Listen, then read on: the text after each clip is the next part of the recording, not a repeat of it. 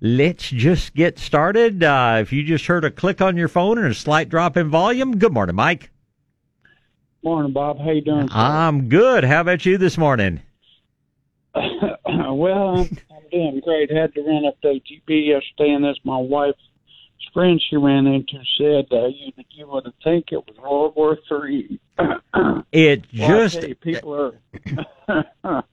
I I haven't had the need to go to the grocery store in about a week now, and I'm not looking forward to it. But uh, my engineer and I were talking about that this morning, and uh, I, it's just I don't know. You know, it's it's I think it's one of these kind of mass panic things. And granted, Yes, we need to take some precautions. I mean, I wiped down the surface here in the studio and wiped down my, my many buttons that I had to push here and wiped down the microphone with a, with a good disinfecting wipe. And, uh, it, but you know, it's just, uh, I it's I just don't get the the seeming near panic that a lot of people are feeling, but uh, you know that's uh, far be it from me to judge others, lest yes, lest ye be judged. Judge not, lest ye be judged. I just kind of scratch my head and say, what is all this about? Yes, sir. Well, and and there's another one of her friends was saying last night. She was talking to it. You know, people would just slow down for a week or two. Then Yeah. you know, let let's see where this thing's going and, and what kind of handle. You know, we're going to have a handle on it, and uh, you know, just uh, kind of kind of let things mellow out. But yeah, it's it, you know, there was no milk, no water, uh, no you know. I'm a big nut eater, and no nuts. It it, it was just it was just crazy. Uh, Anyway, no, I got, and I, I I was pleased, you know, to to hear that the good people in the world are still doing good things. I was, uh, you know, I felt so sorry when they canceled the Houston Stock Show and Rodeo. All those kids that spent all the time raising their animals and things like that. Well, I understand a lot of the big contributors over there decided they were going to get together and do an online deal or something to be sure the kids still got money for their animals, that they got their scholarship Yeah. money and things like that. I was so pleased we had somebody from the Spurs front office in the nursery yesterday, and uh, you know, I, this hasn't been verified, but they were telling me that the Spurs are planning to pay all the concession workers at the AT&T Center that'll be out of work for the next month at least. Uh, but they're going to take their funds, their proceeds, to see that nobody really suffers from it. So there are a lot of good people in the Well- world doing a lot of good things, and uh, we'll get through this. And uh, um, I, it's it's just it's it's interesting to sit back and watch, and uh, I just am Yes, glad to see that the majority of the people that we associate with are approaching it with caution rather than panic. But I'm I'm like you, I just kind of look around me and say, you know, where am I? yeah. Well, and you know, on that note, uh, with with the cake that the Spurs make, I don't think it would hurt them one no, bit. I I totally agree with that. But as as I told somebody else, it it it's not they don't have to do it, but they are doing Well, it. no, I just no, no, yeah. no, no, not at all. But but but I think I think in in in a panic, or or you're not in a panic, but in this in, in, in a situation like this, uh, you know, more more of them more of them should step up, and I'm sure we'll yeah. see some. well, of as they And- say, as they say, the cream rises to the top. Yes, sir. My, you know, my you talking about Houston. My youngest daughter was in 4-H and everything for Uh huh. You know all of all of her younger years, and and yeah, it's a it's a it's a big big deal, and, and those folks have, have, have got huge hearts. Anyway, Oh, yeah, but, yeah. Uh, Well, let's Uh, move on to gardening, anyway. Mike. What's going on in your yeah, world this yeah, morning? I've got I've got I've got three things, Bob. Um, I purchased yesterday since I've you know got one lone little nursery out here. Uh, some rock phosphate, and I called and talked to Wendy for a second. She Mhm. said it would be fine. All they had, Bob, was the. Now I'm I'm used to the powder, you know, Yeah, putting yeah. in my. Yeah, but no, the granular tomato. granular stuff will work just fine. Okay, okay, and, and that's what we had talked about. Okay. Uh, secondly, you know, I'm I'm overwhelmed with with seedlings that I started as I always am, Bob. How many? uh, How far apart can I, you know, put those tomatoes? And you know, I've got a couple little blight issues from years past and Mhm. whatnot, but but how, how you know how I'm trying to squeeze as many in there. I've, I've, I've gained a new granddaughter, and, Okay. and they they they eat them like candy. Oh, I isn't that a good Uh, thing to see? I tell you what I do. Um, is I plant basically two to a hole, two to a cage. hole, yeah. And Yeah, but yeah, then I'm gonna and I'm doing something different as an experiment this year. You know, I usually have my cages almost touching. Uh, this year. I've spread the cages way out and I'm gonna mix my peppers and my eggplant in among my tomatoes because quite frankly I realized hey I was just, you know, having a crowded mass of tomatoes and when the stink bugs and things showed up it was just very easy to walk from one plant to the next. So um, Yes, the sir. the issue is the issue is not water or nutrition; it's the issue of light. If they get to the point they're shading Sure. each other out, but I just I, I just simply spread my cages a little further apart and put some of my other crops in between my tomatoes. So I would do that as far as possible. Well, I got plenty of peppers going here, so Yeah. yeah, yeah, yeah, man, I, yeah. You know, and I I thought about that before, and and and you know, I've I've grown the small stuff, flowers and whatnot in Uh-huh. between. But yeah, that that's great. Okay, Bob. Uh, thirdly, uh, somebody gave my wife a plant. Okay, it is a sage. I'm I'm looking for the. I've got it. I've got it right here. The scientific name, Bob. It is. It's a blue blue sage, low growing sage Uh huh. sapphire carpet sinolopsis, I think Mhm. is the Sinaloensis. name. Yeah.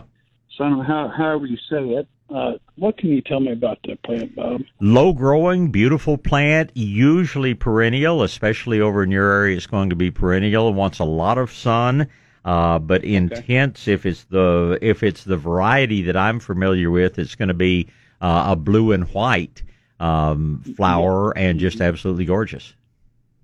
Okay, okay, but but uh, full full sun, right? Yes, I mean, still I've full got- sun. Oh, yeah, full I sun. was reading online, and you know, different areas were saying too much sun was bad for it. Okay, so full sun. That's basically what I needed to know, Bob. So, Very good. I'll, I'll know where it'll goes along with my cornflowers that came back from last year. I started to see. I was kind of surprised. Uh, you know, in pots, Uh-huh. they, everything came back. Of course, it wasn't that bad. So Yeah. Well, All right, you're a good gardener and take care of them, and you do it organically, Mike. So, listen, you get out and have a good weekend. We will talk again, and I'll say good morning to AJ. Good morning, Bob. Morning, sir. I I need some I need some professional cyprin this morning. Well, I don't know if you've come to the right place or not, but I'll do my best. Well, I've heard you explain it before. If you're going to use a hose-in sprayer to apply molasses Uh huh. to the yard, how how do you go about mixing the uh, liquid to put into that container on the hose-in sprayer? Okay. Um, that's an excellent question, and it's certainly worth going over again. My concern is always is uh, is that molasses going to be too thick to go easily through the sprayer. So where I'll mix it with water. Uh, yeah, but but anyway, so uh, most of these sprayers these days, um, you know, you just you put the molasses in and set it for how you want it to mix. But if I wanted to, you know, have molasses coming out at the rate of about a tablespoon per gallon, which is my usual mix, but I figure that's that's a little bit too strong. I would take that molasses either and mix it 50-50 with water and then set my sprayer for two tablespoons per gallon, or I would mix it uh, three parts water to one part molasses would really thin it down real good. But then I just and then I would set my sprayer for four tablespoons per gallon. And I, the bottom line is, you know, doing the arithmetic is I'm still getting one tablespoon per gallon as it comes out of the end of the sprayer. So what I usually do is mix about three parts water for every one part of molasses, and mine mine is a quart sprayer, so I'm putting you know like uh, a pint and a half of or just over a pint and a half of water into the sprayer. I'm adding about one part molasses for every three parts of water, and then I'm just setting the dial on top of the sprayer for four tablespoons per gallon, and everything works perfectly. All righty, that that's that answers my problem here. I mean my situation. You're saying, yeah, yeah. We got to get the nomenclature correct here, and uh, and I I hope all of your situations today are as easy to deal with as that one. All right, Bob. Thank you. Thank you, AJ. Appreciate the call as always. Next up is James. Good morning, James. Morning, Bob. How you well, I'm doing well this morning. How about you?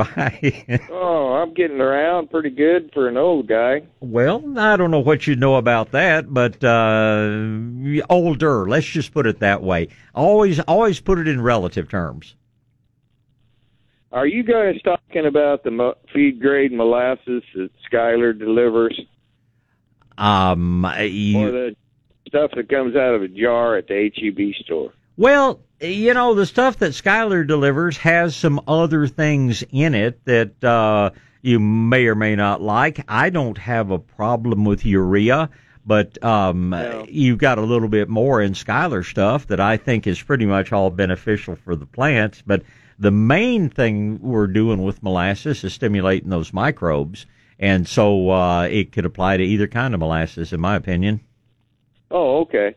Yeah, I use it with uh, the Medina product, the Yeah. soil activator. Yeah, I do the same thing. I just, you know, figure I'll bump it up a little bit. Uh, Stuart put so many good things in there, but uh, I think a little extra dose of molasses is not a bad thing. And so, yeah, I do exactly what you do. Well, the purple martins came back. The, oh, good. The bats came back to the bat house. I I, I watch them come in and and fly out. That's Uh-huh. always exciting to see the little animals come back in the spring. Oh, it's always fun. Have you got any hummingbirds yet, or do you put out hummingbird feeders? Well, um, the hummingbird showed up to the feeder, but I need to go out and put some some more uh, uh, sugar water in it. But I, Yeah. yeah, I got hummingbirds out here. It's uh, it's springtime. It must be spring. I guess uh, between bats, martins, and hummingbirds, uh, all the indications are there. The uh, I wanted to tell you the other day. Um, Malcolm told us that uh, organic growers uh, take better care of the land because uh, they need to have more land. Um, they need to uh, cover crop and uh, and then their their cash crop at the at the same time. Well, So you need more land uh, to do your cover crop and you know your your cash crop. Well, it's turned out that if you're doing it right, that's just not true.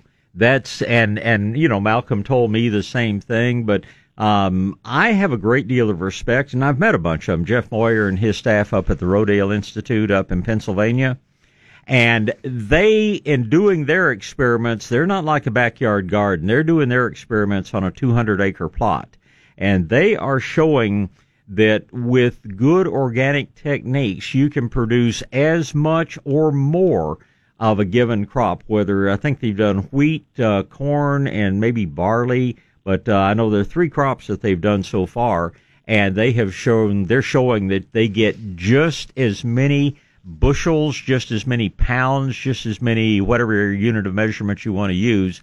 They get just as much off of their land as the as the uh, uh, more traditional farmer does, using all the things we don't like next door.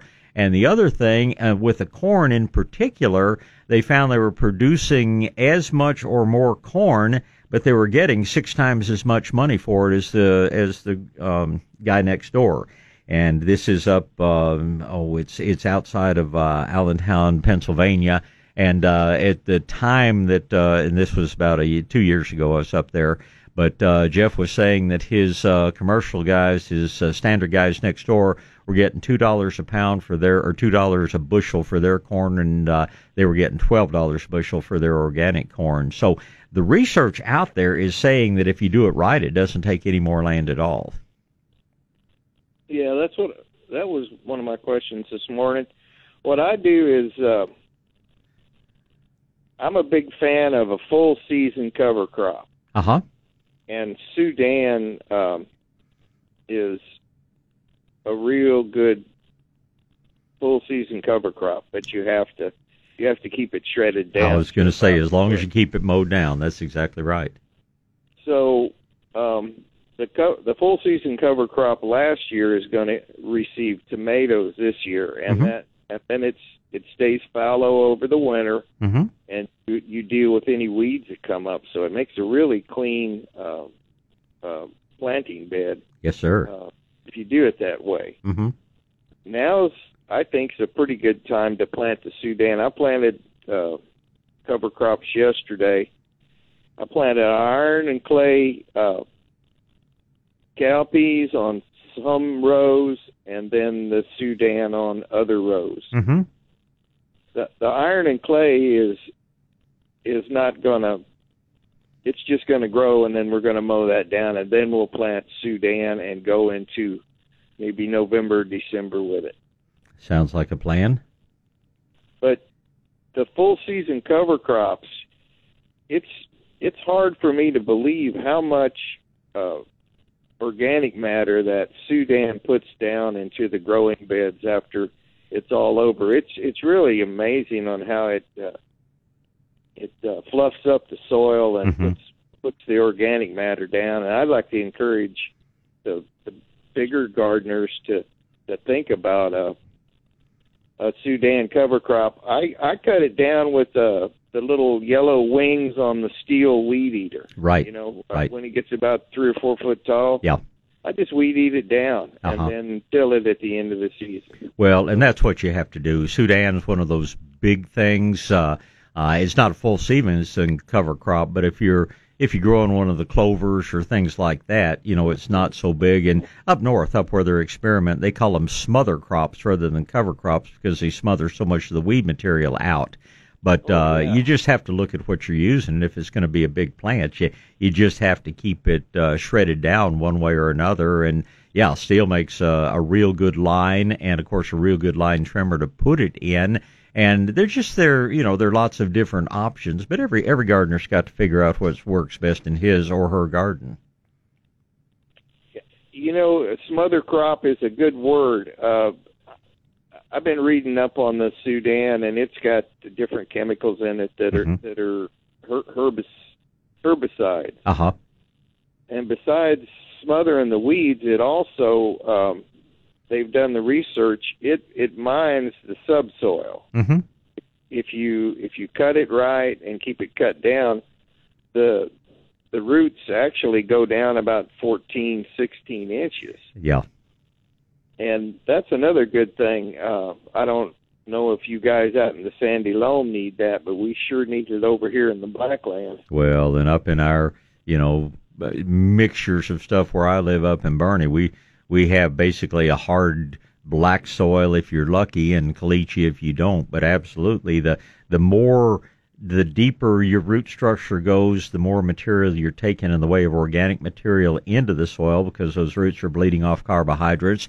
And maybe even more importantly, they're creating channels for oxygen to get deeper down into the soil, which is going to support your microbial life, which is probably the most beneficial thing at all creating that crumb structure of the soil with the things your bacteria produce. So yeah, anything with a deep root system is uh, uh, that it is controllable, like like Sudan is, is certainly going to overall create a soil improving uh, situation. So yeah, I'm I'm with you 100. percent I like to plant it with the little uh, push planter. It's real. It's real simple, and uh, you know maybe you could, if you wanted to do something like that, you could borrow one from a friend. But it's it's really an easy cover crop, and uh, that weatherman said it's going to rain all week, so, I'll believe it when I see it. so we we got it planted. Excellent. Well, James, it's always a pleasure, and I do always appreciate you sharing with what you're doing and then coming back and telling us how it works. So you get out and have a good week, and those, go ahead. on those on those tomatoes. Um, we grow a big beef indeterminate at three feet spacing, and it pretty much fills in the the hundred and twenty five foot rows. It's three foot is about right for us, but I don't know if that worked for for you guys. Everybody hmm. has to, like I say, figure out what's going on in their own garden. And I hear some of the farmers markets are shut down, so you better be ramping up your production because you're going to be busy out there, Marion. So, all right, back to the phone lines. We're going to talk to Ben and Steve and Robin and Anna. Ben's up first. Good morning, Ben. Good morning. Morning, sir. I've got a quick quick question on some fig cuttings. Yes, sir. I took uh, some fig cuttings off the tree, uh, put them in water with a little root hormone, and they sprouted roots. Ended up transplanted them to some little peat pots, Okay. and they seem to be doing really good and sprouting really nice leaves. But every now and then, one of the leaves will turn black around the edges. Mm-hmm. I wonder what that might be. Well, um, let's back up to the problem with rooting things in water. Um, plants form a different, totally different root in water than they do with soil. And when those cuttings are transferred over to soil, that root system that developed in the water slowly dies and the plant starts all over making roots that are adapted to soil. So yours are just making what is always a slow transition from a water root to a soil root. If in the future you will root in a medium such as perlite, the white volcanic material, or even good, good coarse clean sand, a fig cutting or any other cutting will develop the same sort of roots that it would develop in soil, and it doesn't go through that bit of shock, and uh, your figs are going to grow out of it. But just what is happening, much as I hate to say it, is those roots that grew in the water are all dying, and the plant is gradually replacing them with roots that are more uh, you know, suitable for soil growth. And anytime you see anything happening on the margins of the leaf, on the edges of the leaf, you've got something going on with the roots. And in that case, in this case, that's what it is. So wouldn't be concerned, but uh, those figs are going to be a little bit slower to take off and get started. They will catch up. They will turn into robust plants. But do your cuttings in perlite or sand in the future, and you'll totally avoid that issue. Your cuttings will take off and grow a whole lot faster and uh, good clean perlite, good clean sand are both free of the pathogens that would cause your cuttings to rot. So uh, very, very acceptable and very, very good rooting media. What, how long do I leave them in the peat pots before I put them in the ground? Well, I have to tell you, I'm not a big fan of peat pots because okay. uh, even though they start to break down, you know, I've bought vegetables in peat pots before. I pull them up at the end of the season, and those roots are still trying to make their way through the peat pot. So, oh. what I would do in the case of your cuttings is I'd give them about a month or so to, you know, develop a good root system. But when I get a plant that has been uh, started in a peat pot, I take my thumb and I peel that uh, compressed peat away from the root system. Uh, and they sure take off and grow more quickly. Every now and then you'll get something that's got so many roots embedded in the peat pot that you just hate to peel it off. And in that case, I just pinch the whole bottom out of the thing and plant it. So, uh, um, if you want to use a little preform pot like that, they actually make something. Uh, actually, we were just talking to our friend James that he brought to my attention. They call it a cow pot. And it is actually compressed cow manure, and it breaks down. It does not have the problem with the root restriction that uh, the pressed peat does. So um, if you want a little pot to transfer it into other than a plastic pot, which is what your commercial growers use, look for what they call a cow pot that's compressed cow manure. But with what you already have growing in the peat pot, just let it go till you feel like they've got a halfway decent root system. But as you plant, just take your thumb and kind of peel that compressed peat moss off the side, and your fig tree will get off to a lot better start. So when I have some that already have a good number of leaves uh-huh. that aren't aren't black on the edge, uh, should I put them in a larger pot for a temporary time, or should just they go straight in the ground? I'd go straight in the ground with them. If this was okay. January, I'd be putting them in a bigger pot. But uh, chances of our getting a really hard freeze are very, very low. We may get some more frost. We get may get some more weather that might nip them slightly. But let's face it, a fig is a vigorous plant. You cannot picky plant that's much easier to grow, assuming that you have sun, water, and the room for it to take off. So, man, I'd be getting those things in the ground as quickly as you can. Okay, thank you so much. Always a pleasure. Great questions. Thanks for the call. All right, let's get back to the phone lines. Have one open line, by the way. If you've been getting a busy signal, you can dial right now, 210 599 5555. We're going to talk to Steve and Robin and Anna, and Steve is up first. Good morning, Steve. Guys, you got to be listening to your telephone, not to your radio, because uh, you'll be several seconds late. So, Steve, I'll come back to you, but please have that ear, your phone uh, up to your ear, and let me talk to Robin first. Good morning, Robin. Good morning, Bob. Good morning. Uh, quick question for you. Uh, yes. When is the best time to prune back pyracantha? Pyracantha, here's the deal with pyracantha. It blooms in the spring and then it makes berries and has berries in the fall. So most spring blooming things, we say wait till they're through with the spring bloom and then do your pruning. But with pyracantha and with hollies, with other berry producing things, there's never really a good time because if you prune too early, you're cutting away the flower buds. If you prune after that, you may be taking away from, uh, you know, the number of berries you got on your pyracanthus. So what I do is I like to prune pyracantha while it, it is in bloom. And that way I can leave the limbs that have the most flowers and therefore are going to have the most berries. I can cut away the limbs that, uh, you know, have fewer flowers and Therefore, I can mm. keep the plants back kind of in check. Now, you're just pruning to shape your pyracantha. You're pruning for your convenience and not for the trees or not for the plant's health or anything like that. So, berry producing plants, I like to prune them while they're in bloom. That way I can take away the limbs that have the fewest flowers and therefore I'm not really impacting my berry production. Does that make sense? Yes, and I I I think I read somewhere that it bloomed on second year wood. It blooms on last year's wood, so to speak. The the flowers that you're seeing this spring, or we'll see very shortly, is the wood that grew last fall. So um, eh, you will shoot, be seeing flowers on your pyracantha probably within the next two weeks if you haven't seen them already, and that'll be the time to get your pruning shears out.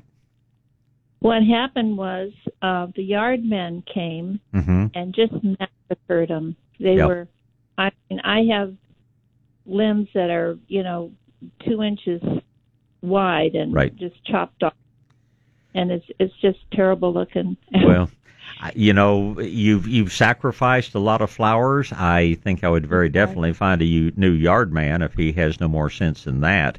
But um, yeah. um, you have not you've not hurt the plants long term. You've taken away mm-hmm. some of the beauty that you could have enjoyed uh, this summer and fall, but the plants are going to yeah. come right back out for it. They're probably going to be thicker than ever because they're not going to be carrying the burden, so to speak, of developing all those berries.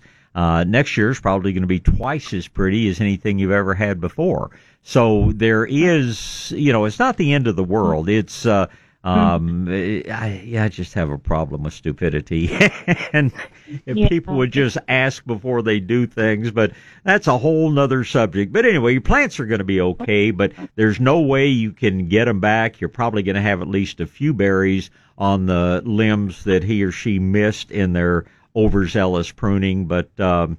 Um, it, it's it's unfortunate, but like I say, you haven't really hurt the plants. The plants are probably going to be prettier long term, but you're going to have to enjoy your neighbor's pyracantha for this fall. Oh boy. Okay, well, thank you. Well, I want to tell you, I've had lots of monarchs coming through the yard, which uh-huh. I'm thrilled about. I guess about for two weeks now. Oh wow! I see a monarch. Yeah, almost every day. We're in Converse uh-huh. up there on the northeast side. Yeah, but well, haven't had a hummingbird yet, and I've had my feeders out now. This is the second week. Well, if you're like no me, hum- yeah, just just keep a small amount of nectar in the feeders because you do need yeah. to keep changing it. Change. But uh, um, right. some places they're back. Same with the way with purple martins. Some people have their martins back. Uh, some of them haven't mm-hmm. shown up, so I think they're kind of coming in in more of a straggly fashion than they usually do, but they will get here, and uh, sounds like you're doing everything right to provide for them. Yeah, well, it's fun. Sure, it's fun. Okay, well, thank you, and thank you so much for your program. You do such a wonderful service for well, us all. It's just I, I want to keep you from making all the mistakes I've made over the years. So it's a great oh, pleasure to be here, Robin. You get out and have a good week. Thank okay, you so much. You. You're welcome. Bye. All right, next up is Anna. Good morning, Anna. Hey, hi, Bob. Greetings. Well, Ohio. Yes, indeed. Where spring is uh, on the way, but probably not you, not quite as uh, not quite as evident out in the garden as it is down here. Yeah, well, we had spring about two days ago. Now there's snow on the ground again. well, you're the one that moved back to the north, not me. So uh, I. Uh, it certainly makes you appreciate uh, what the the benefit of having a long growing season, but you kind of got to be where you have to be.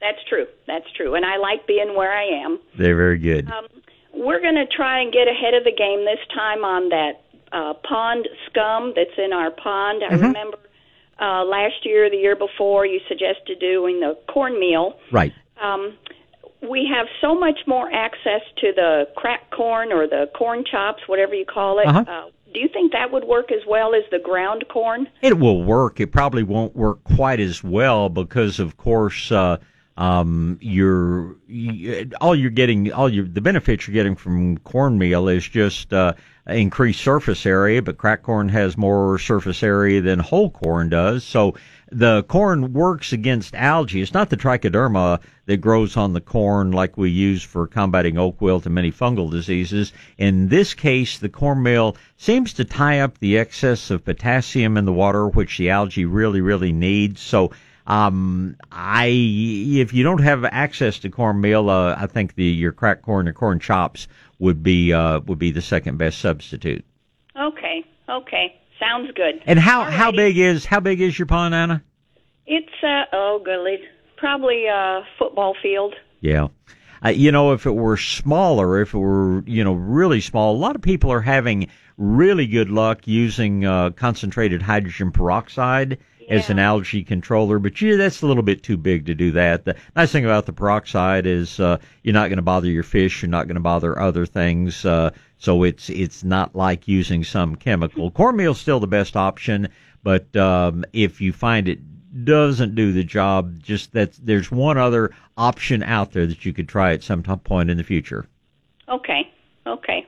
We'll do the cornmeal first. If that doesn't work, then we'll we'll uh, research that. Uh, yeah. I know Howard Garrett has talked about the hydrogen peroxide. Right, in the super concentrated form. Dr. Kirby and I were actually talking about it a couple of days ago.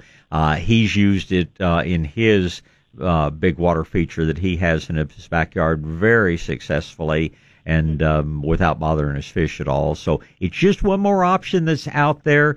The other thing that probably the type of algae you're dealing with is probably not going to be an option. But one thing that we sometimes do in uh, this part of the country is we actually use a dye, fluorescein dye, or one of the safe dyes that simply makes the water darker. And when you don't get the sunlight into the water, you don't get the algal growth. So that's still another thing that they do in some areas to retard algae. But uh, fastest, cheapest, easiest for me is still cornmeal. I'm just telling you about some other options.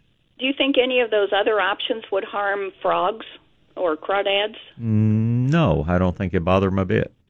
Okay. Yeah, I hadn't. I didn't know about the darkening the water. Mm-hmm. That might be an option too. Yeah. Okay. Very good. Thank you much. Have a good day.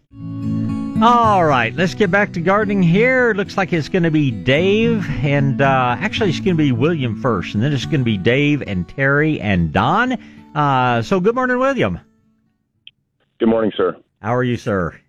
I'm great. Um, I have a quick question. Uh, we have a backyard. I believe it's Bermuda grass. Okay. Um, we have a couple dogs, so they've worn it down quite a bit. Mm-hmm. I was wondering if you have a recommendation for either a type of grass or a grass alternative that's uh, low maintenance and can handle a lot of traffic from pets walking around back there. Well, Bermuda's about the toughest grass out there as far as foot traffic, and uh, the best of the best of the Bermudas is the what they call Tifgreen or Tifway, which is what you see on golf greens and all.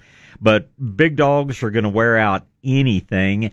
I find that, you know, dogs tend to be creatures of habit. They tend to run the same areas and I would recommend putting down either a mulch trail or better still, use something like decayed granite. Uh, decayed granite stays in place. It looks nice. It's not hard on the puppy's feet. And, uh, it, it, basically what it amounts to is giving them their area that they usually run. Sometimes it's back by a fence where they can run back and forth, you know, where people are going up and down an alley, or sometimes it's just the shortest place, you know, between point A and point B.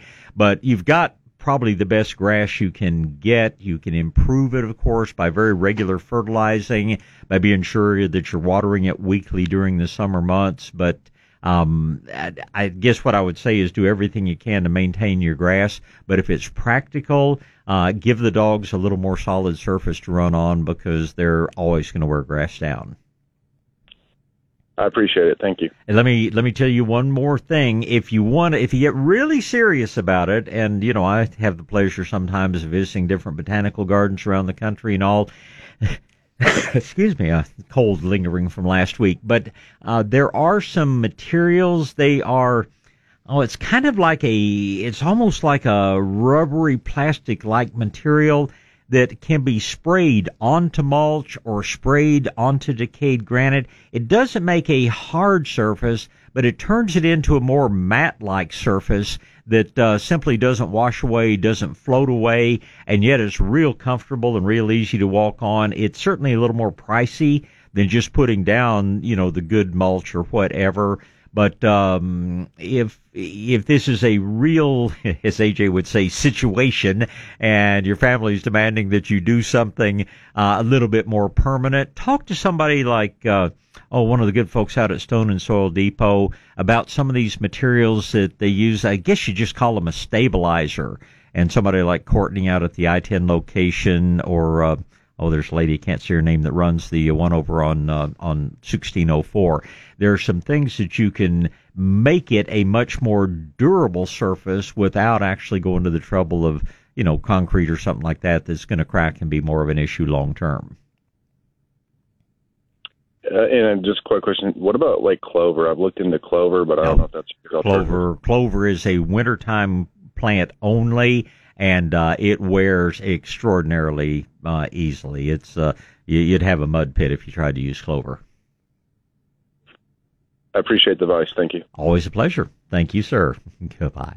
All right, let's try to get Dave in here before the news break. Good morning, Dave. Hey, good morning, Bob. Good morning.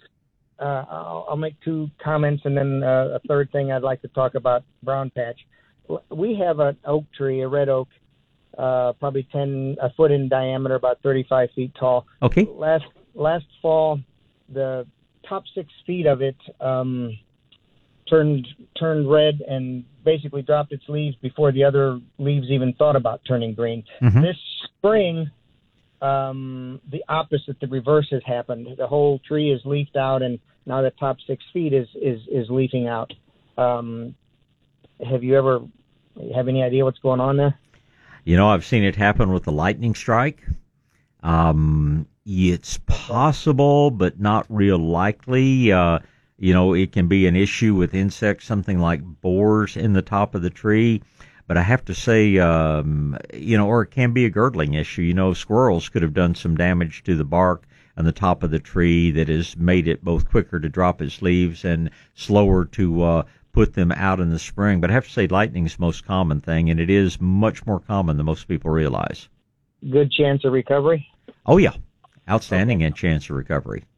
All right. Second thing, uh, last September I probably had, I don't know, eight yards of uh, compost uh, delivered. It dropped it in a in a right of way in front of the house, and I spread most of it. I thought I'd spread it in September. With the weather didn't cooperate, so sure. most of it was spread in October. Uh-huh. The rest of it stayed there till probably January, uh-huh. and then and then I just moved it because I didn't want it in the front yard anymore. Sure. Um, but right now I've got an eight ten by ten circle where nothing is growing.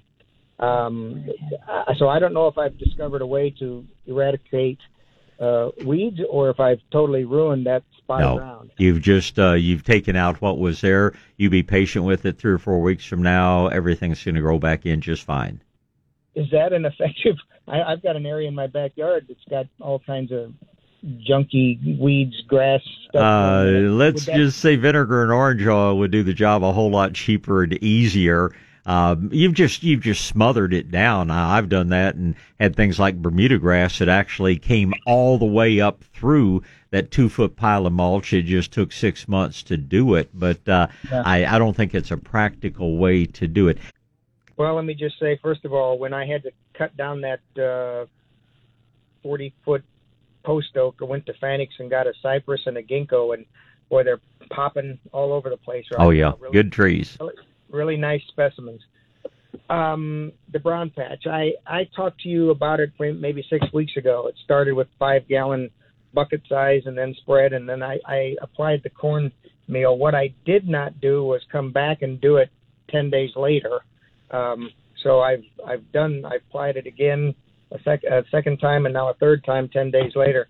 But man, in 40 years I have never seen this stuff before, and and uh, that five gallon bucket's probably five feet in diameter. I did stick some stakes in the ground again to see if it's mm-hmm. continu- continuing to grow, but man, that's. Um, uh, is there anything I can do to hasten its recovery? I would, uh, if you haven't already fertilized, I'd go ahead and fertilize again. I might go with uh, a fast-acting liquid like Medina's HastaGro lawn product. Don't get it on anything but the grass. But uh, this will, uh, you know, anything fertilizer-wise will speed up the recovery of the grass. Problem with brown patch, kind of like it is with grub worms, the damage has spread a lot further than the visible evidence of it, so that even when you go in and stop the problem, the grass that has been affected is still going to turn brown and look very, very bad. So um, I suspect that you have totally arrested it, but you're seeing symptoms show up that were there that just hadn't appeared beforehand, but the, the damage was already done. So uh, I think you you should have turned the corner on it by now, and it's just getting that the, your existing grass to regrow, and uh, nothing like fertilizer to make that happen. Okay, it, we did we did fertilize it already, uh, and what'd you say? A liquid something? Well, if you wanted to use, uh, um, Medina makes a liquid HastaGro product specifically for grass. It's a little stronger. It's substantially higher in nitrogen than the basic HastaGro plant is and uh, it probably would speed the regrowth up a whole lot more quickly. I mean, your grass is going to recover regardless, but um, if you just, you know, if you say, well, it's got to be beautiful by Easter, I might think about getting and and you can buy it in a ready to use uh, in a sprayer already ready to put on the end of the hose. But you might consider at least one application if you HastaGro lawn. Okay, and and when does this stuff start to do its nasty work in, in the in the fall. Certain it's kind of when we start getting when we have cool nights and warm days. That's what stimulates the uh, rhizoctonia is the uh, scientific name of the disease. But uh, cool nights and warm days, and whenever that starts happening, that's when we start seeing the brown patch show up. And what when when that starts happening, can anything be done to prevent it? Well, what I would do is probably in September I would go ahead and uh, just use dry cornmeal put out in the area that you've had the brown patch this year because it frequently shows up in areas where it's been before. So I'd just be proactive. I would uh, I'd be putting out an application of cornmeal preventatively about a month before we'd normally be seeing it. Which would be September, September. normally, uh, mid September. All right. All right, sir. Thank you very much. Good questions. I appreciate the call. All right, uh, let's see here. Yeah, it's Terry and Don and Ray are my next three callers. Good morning, Terry. Morning. How are you? I'm good. How about yourself? I'm doing okay. Saw a hummingbird this morning. So very good. Back. It's spring is spring is just about to arrive big time if it's not already here mesquites are budding, but pecan hasn't. So. Uh, and that's uh, yeah. I don't trust those mesquites. They've lied to me before, but yeah, I'm I, I'm with you. Pecans are the trees that I think tell the truth most often, and uh, my pecans are not even thinking about budding. So uh, take it for what it's worth. Well, I'm out here in Utopia. Yes, sir. And I'm uh, building a raised bed garden uh-huh. because uh-huh. I live on 30 acres of rock. Yeah. Uh, yes, sir. I can't seem to find any garden soil close by, you know, that would cost me a small fortune to have delivered. Mm-hmm. And so I'm thinking of I can get topsoil. I was thinking of mixing my own. That's uh, fine. Yeah. Unless you know someone in the area or someone out there knows someone, you know, close to Utopia that would deliver. Because my trailer only holds about a yard, so yeah. I can't do that. No, that's that's going to eat you up. I I'd just go ahead uh, your only real issue with topsoil is you need to increase your organic material, and you're going to be dealing with some weeds. But other right. than that, uh, Mother Nature, you know, just takes soil and improves it slowly over time. You can speed up the process if you have access to decent topsoil. Go with that, and then just add a couple of inches of compost to the top and blend it together. You'll use a little bit of extra fertilizer the first couple of years as you build up the organic material in the soil. But um, no, I you know that's one of the one of the disadvantages to being fairly remote is that you don't have uh, quite such ready access and it does you know get more expensive to have things delivered but um, I I would just take your, your topsoil and just work on improving it. Okay, and then one more question. Uh, uh, BEC cuts a lot of trees along the power lines, and uh-huh. they'll give you all the uh, cedar uh, you want, you know, chopped up. So yeah. Can I put some of that in my compost pile, or is it too acidic?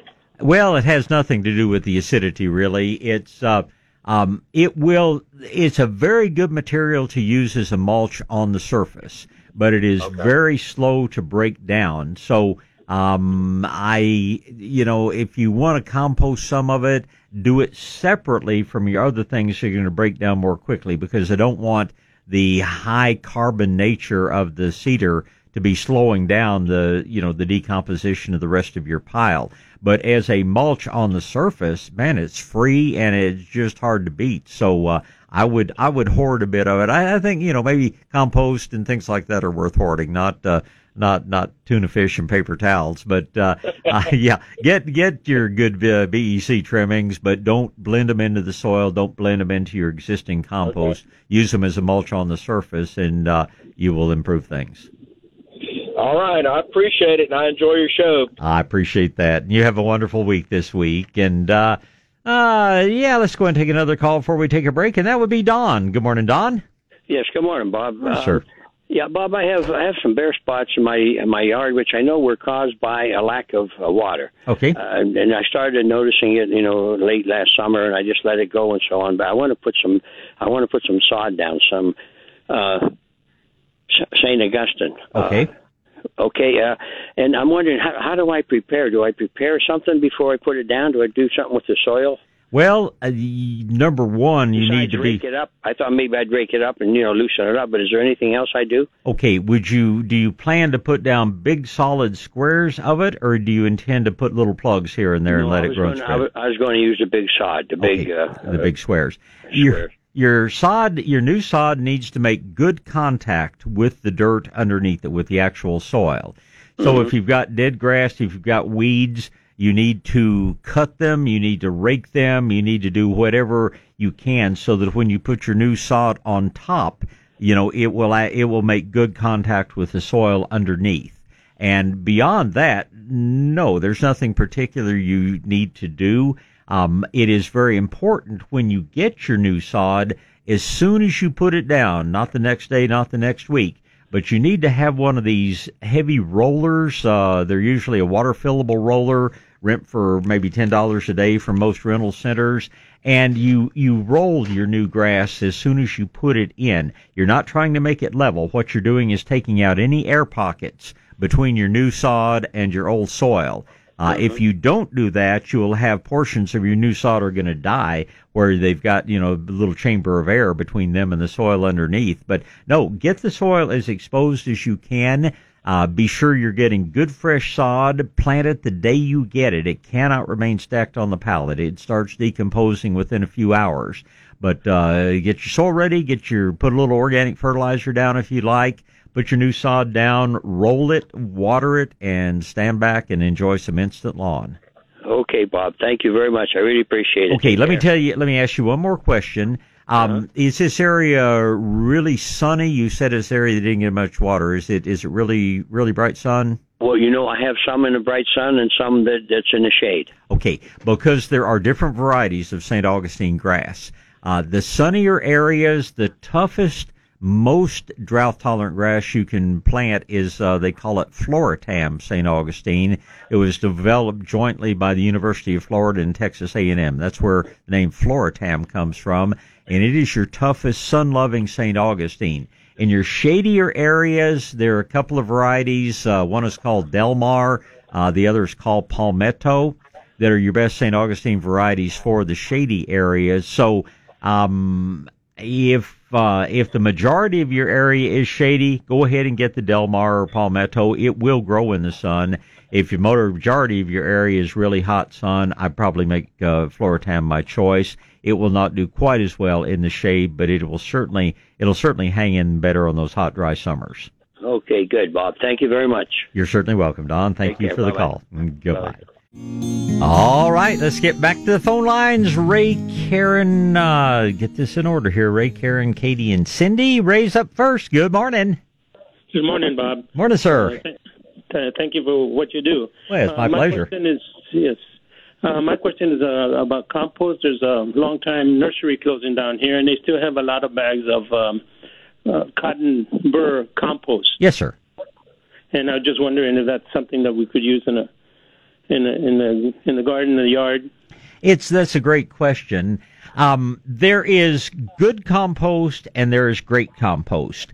Uh, good compost is made what I would call a single source compost would be something like mushroom compost or cotton burr compost. But uh, the the more different things that go into making compost, the greater the variety of microbes you get because different microbes break down different products.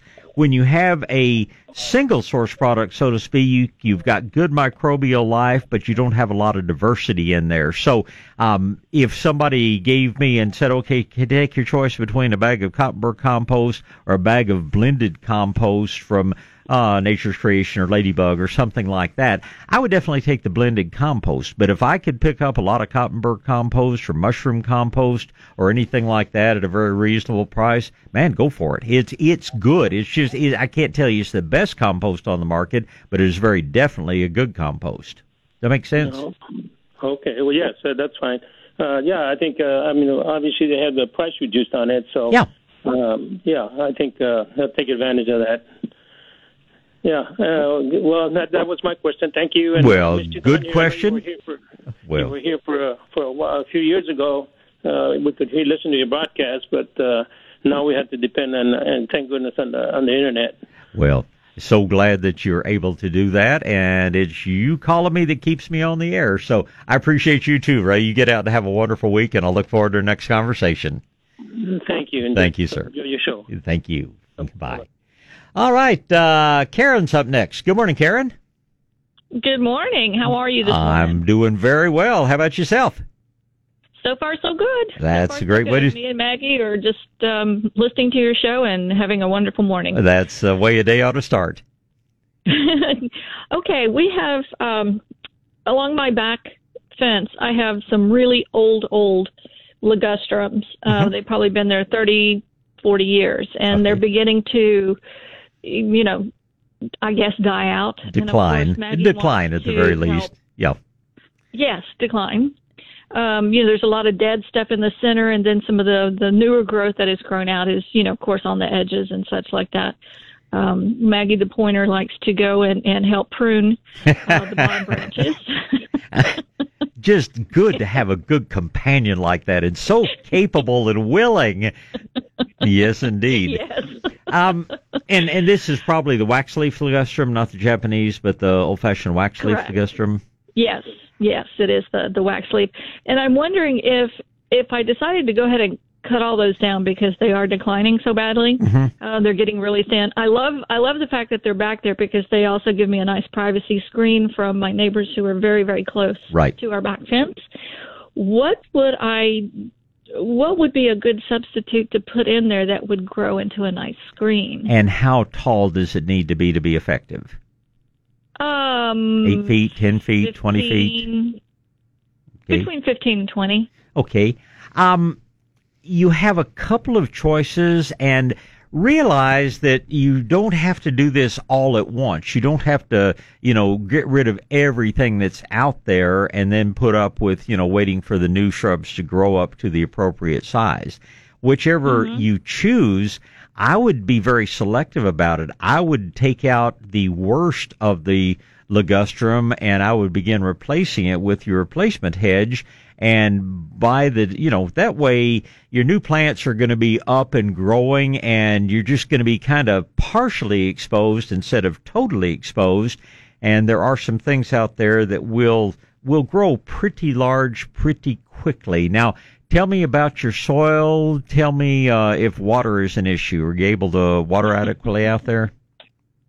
Yes, I'm able to water out there. Um, it, this my whole yard, front and back, have been neglected for um, a number of years, and Mhm. of course, I've always had pointer dogs, and so the backyard has a tremendous amount of erosion, and um, we're kind of on a, a, a slope. okay. So I was wondering if I also needed to like put these things in, you know, the new stuff in like big barrels. No, so that no, it's the uh, soil is very poor. Yeah, that that'd just make it much more difficult to uh, care for. The two shrubs that I would like you to take a look at, uh, probably, uh, and they're both fast growing, but one is going to be loquat, which makes a you know a, a 15, 20 foot uh, hedge. Some people think they're messy because they make that uh, yellow orange fruit most springs. Other people think they're wonderful because they make the yellow orange fruit most springs. Maggie would probably enjoy very much having a little bit of uh, forage out there. but ligustrum, uh, I'm sorry, uh, loquat does take a little bit more water long term. It's one of those things you can't just ignore. If we go into a very dry summer, if we have a drought of any sort, uh, the uh, loquat will take some supplemental water. There is a, another hedge that uh, grows quickly that can be trimmed. Uh, but doesn't have to be trimmed. It's called xylosma. It's spelled X Y L O S M A, kind of like xylophone, but xylosma. And it's a nice evergreen shrub, grows fairly quickly. You can keep it trimmed to a smaller size. Loquat, you know, you're going to give up the back 10 feet of your yard. It's going to make a big, Mhm. thick, full hedge given time. But uh, those would be the two that I would consider most strongly. Now, if you told me that you were the most patient person in the world, I would throw into that mix Mount Laurel. I would throw in uh, standard Yaupon holly, Pride of Houston varieties. But these guys are going to take several years to get there. Uh, both loquat and xylosma are capable of putting on three feet of growth, sometimes maybe even a little bit more per year. So I think if you do this gradually, I think if you know this spring, how, how long a how long a section is this? Probably 50, 60 feet. Yeah, if you went The along that and I'm most replaced concerned about is like, I guess 50. Well, no, the whole thing. Yeah. Okay. If 50, if you feet. went through and you took out, you know, a fourth of the worst plants in there and replaced them this spring, if you went back this fall and took out another fourth of the worst plants, uh, over a period of a couple of years, you're going to have a totally new hedge, but you're never going to be totally with totally without foliage out there. And that's how I would approach the situation. Both xylosma and loquat are tolerant of not the best soils in the world. You'll certainly improve them if you keep a good mulch over the root zone, and of course, uh, good Mhm. nutrition with a good organic fertilizer. But um, you got a big project there, but it's a project that has a solution. And with a little care, either xylosma or loquat should last you next 40 or 50 years. And by that time, you and Maggie will be living on 200 acres somewhere and, uh, and, and not be worried about it. that would be true. Yes. Now, I, I had one other quick question. Is it too late to put the uh, because because the you know yard has been um, neglected for so t- you know terribly long? Is it too late to put out the uh, to put a, a cover of compost on the on the ground? Another excellent question. Yeah, here here's the deal about compost is if you put it out when it's too hot, it's not going to kill anything, but you're going to get some yellowing. You're not going to get the full benefit of the compost. Um, if it stays cool, uh, it's going to be an ideal time, but my crystal ball has failed me on Texas weather, so I can't tell you what the weather's going to be like. It looks like for the next week or two, we're going to have very moderate temperatures, and so I would tell you it'd be an outstanding time to put it out. But even if it turns out to be 90 degrees next week, which I really don't think is very likely, uh, even if even if that happened, the worst you would have is some temporary yellowing. You still get a lot of benefit from the compost, and I think it's um, considering your situation there, it's better to go ahead and put it out now than wait till fall to do it. But uh, don't don't put it off. Go ahead and get it on as quickly as you can, and water it in uh, when you when once you put it out. This carries a lot of the ammonia gas and things like that that's in there down into the soil where it benefits the soil. But uh, no, I don't think it's too late. But we're going to get there before too very long. Okay, super. Okay, I was looking to see on my notes. I was looking to see if there's anything Smart else I lady. needed to ask you. um, because of the severe erosion, Uh-huh. would it be also be good if I brought in some topsoil of some sort No, to put on top? Because I have. No, topsoil No. is just going to bring in weeds. Oh, I got enough of those. Okay. Yeah, yeah. You probably just you just put your compost on a little heavier, And um, if I mean, if if you have like an eroded hillside, uh, what is your basic grass, Bermuda or St. Augustine? St. Augustine. Okay. If if you had a hillside that was really eroding badly, what I would do is I would get you know, maybe a pallet of grass, I would cut it in linear strips, like three inches wide and 36 inches long. And I would just kind of mm-hmm. like I was terracing and I just put stripes across down that hill. It's a lot mm-hmm. cheaper, a lot less work than trying to resod the whole hill. But what you've done mm-hmm. is put little barriers periodically up and down that hill that are going to slow down the runoff, slow down the erosion, and hold the water in place a little better. If you feel like you've gotten to that point, that's the additional thing that I would consider doing. Um, if you're going to do that, do rake the compost away. You never want to put new grass on top of compost because grass's roots uh, take oxygen, and of course, compost is producing a lot of carbon dioxide. So your option is if you've got lots of time and it's in the budget um, do the grass this week and do the compost next week. Uh, if the if if it's going to take a little longer to get things done, get your compost on. But as you put your strips of sod in, just rake the compost back, put the sod down, and then put the compost on top of it. Gotcha, super. Now, should I before I do any of this, should I do something that would help um, the soil because of course it's you know this wonderful clay soil that we have you know anything that should do for the soil anything you do for the soil is going to be a long term project. So. I feel like getting your your shrubs, getting your uh, grass going well. We got to take care of Maggie. You know, they're they're the most important family members out there. But I think exactly. those take priority. Soil soil improvement is going to be a much longer term proposition. A good organic fertilizer, of course, is going to help everything. Uh, sprays like Garrett Juice, sprays like Medina Plus, uh, and even just a molasses spray over time, these will really help. So if you put it on the calendar to do that once a month, that's all good.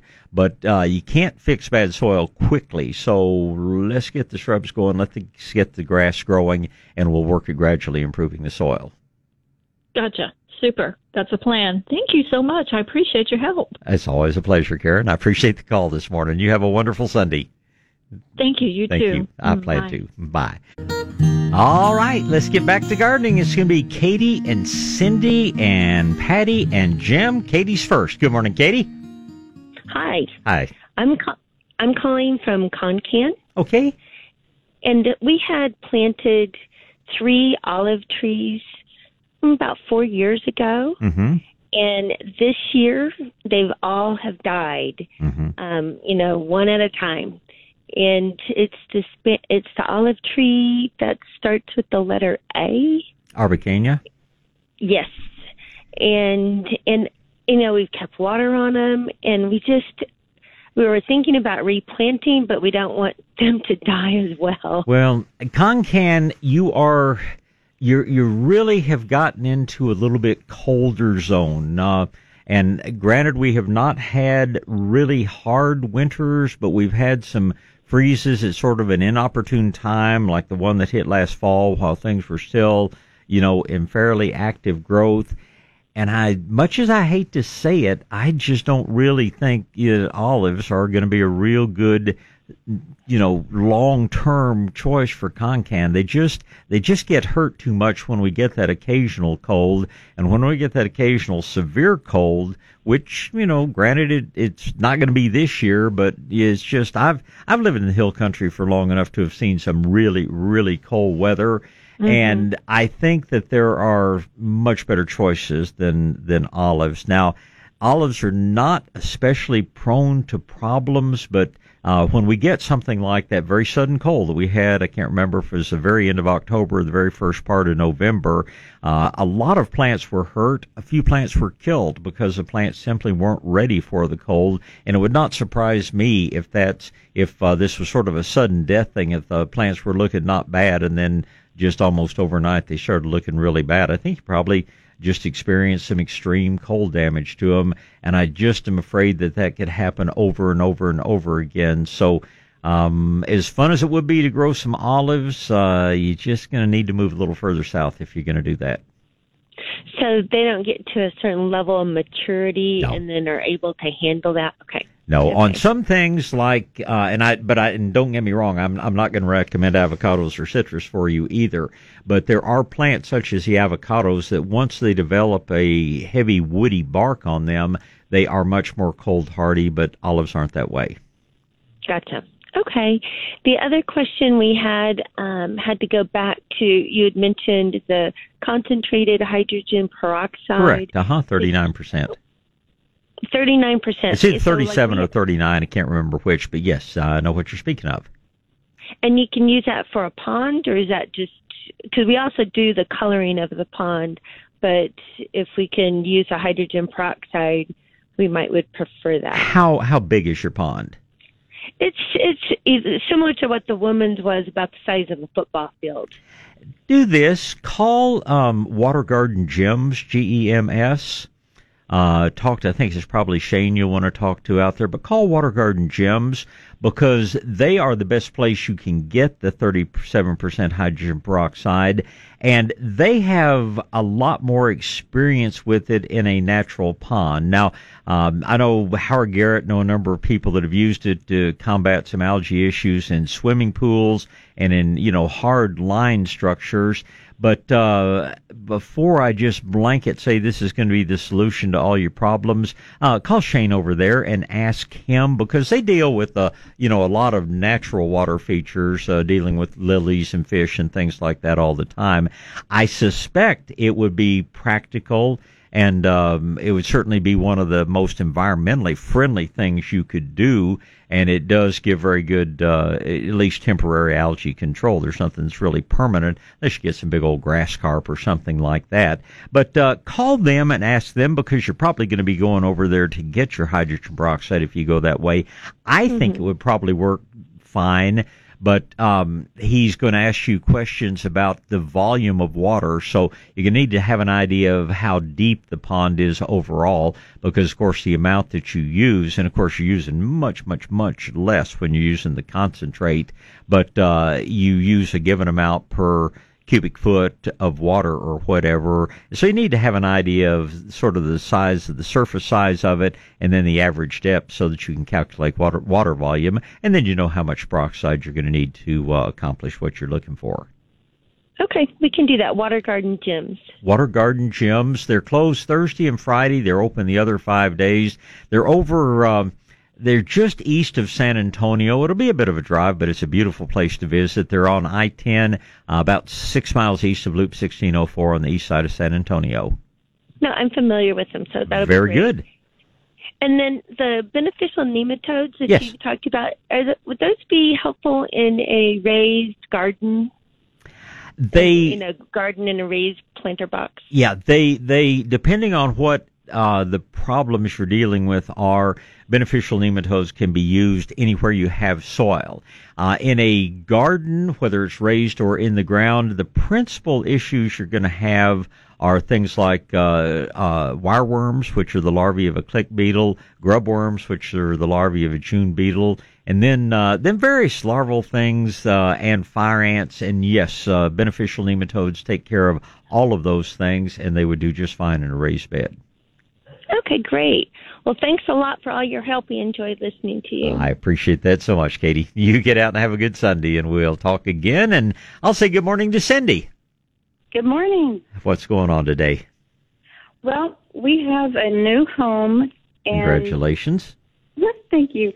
Because of all the construction, and and then we've been doing some landscaping in the backyard. Uh-huh. The the side of the house where where there used to be, you know, weeds, really. It's just downtrodden. And so over the winter, what we did was we seeded for with ryegrass. Right. And it was just beautiful. Take care now, of the bud. You know, yeah. The heat is coming along, and now we need to do something again. We need to plant some kind of grass, and, and it's a large area. So, you know, St. Augustine is out because that's just that just takes way too much water. Mm-hmm. So we need something drought tolerant. Um, and is it low growing? This fairly sunny area. Yes. Okay. Yes. Um, first thing I would tell you to do is get a long term plan. I mean, look that area over and say, you know, maybe I want to put an outdoor kitchen here someday. Maybe I want to have a flower bed or a vegetable garden here. Maybe the kids need a big play area and a big swing set and uh, kind of map out what your long term use is and uh, because grass, any kind of grass, St. Augustine is, of course, uh, takes the most care, but um, even Bermuda grass and other things are going to be a little bit expensive to put out, and they are going to use a lot of water.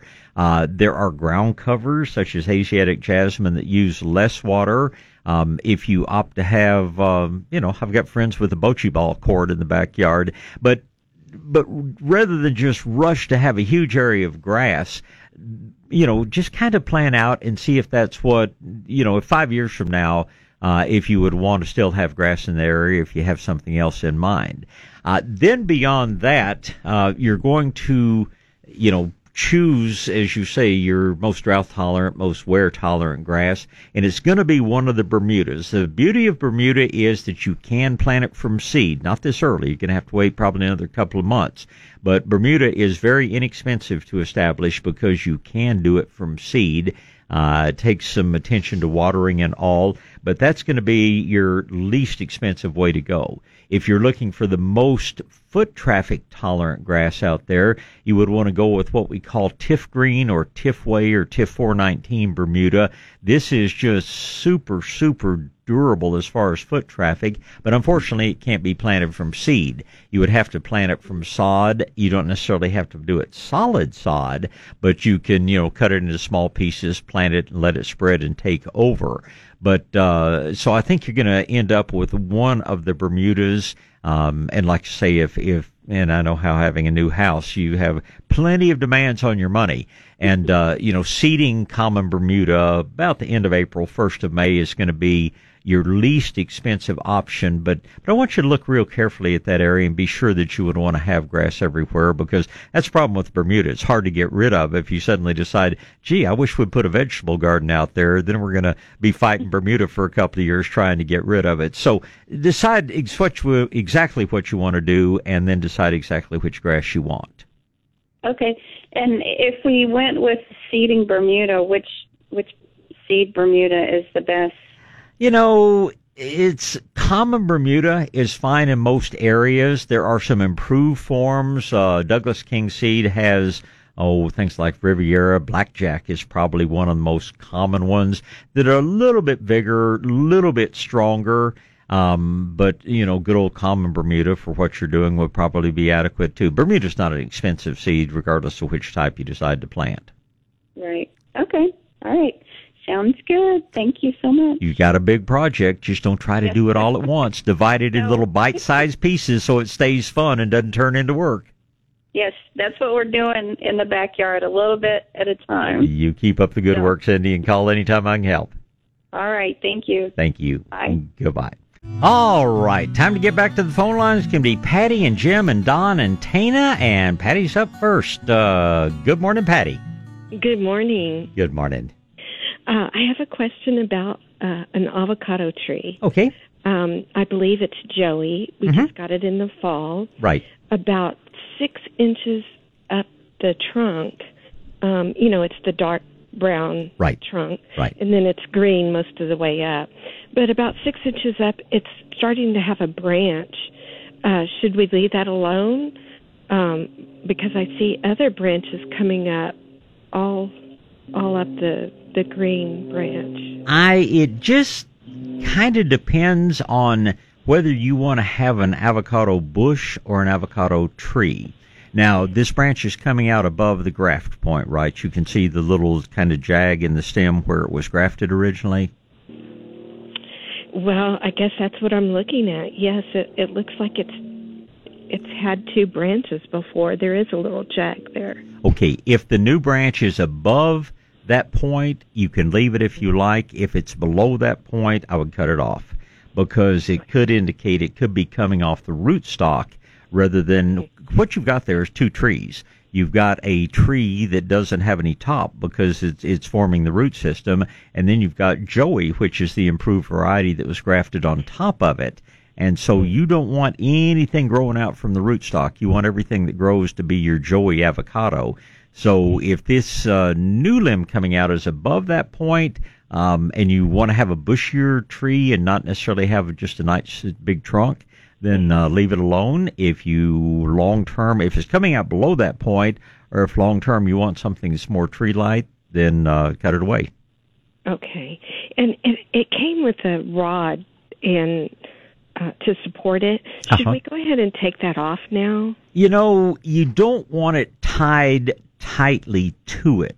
On the other hand, you don't want it uh, flopping around wildly. So, what I would probably tell you to do, I mean, ha- it's probably what kind does have a twisty or something like that around holding the trunk to the rod? It, it looks like white tape. Yeah, I would cut that white tape, but I would maybe replace it with something just so that it holds it loosely so it can't completely fall over, it can't gyrate too wildly in the wind, but at the same time, uh, you don't want it, uh, you know, you don't want to tie it up tightly. You want it to move back and forth in the breeze because this is what's going to create a much stronger trunk long term. But, uh, you know how South Texas wind can be. You don't want this tree flat on the ground tomorrow morning either. Sure, sure.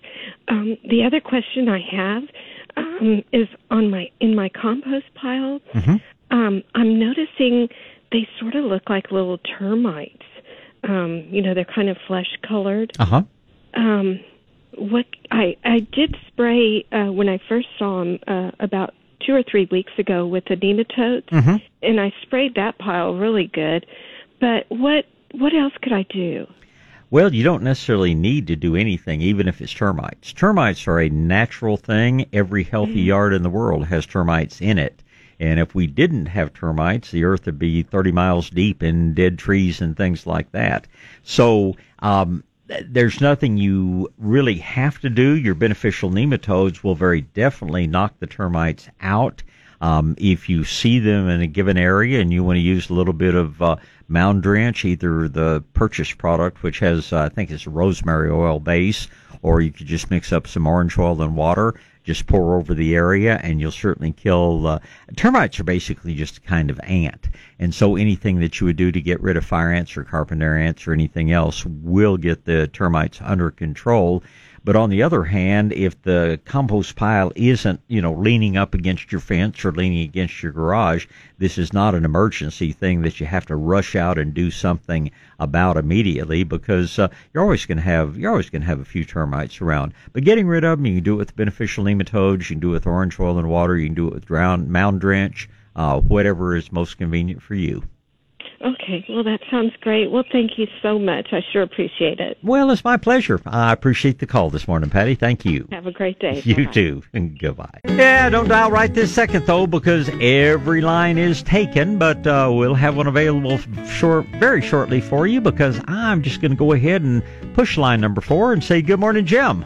Well, good morning, Bob. Morning, sir. Couple of questions, real quick. Okay. Uh, cor- cornmeal, is it too late to put it down for weed control? Uh, cornmeal doesn't control weeds. Oh, Um, okay. You're probably thinking of corn gluten meal. Yeah, corn, which corn gluten meal. Yeah. yeah, it doesn't do a real good job of weed control to begin with.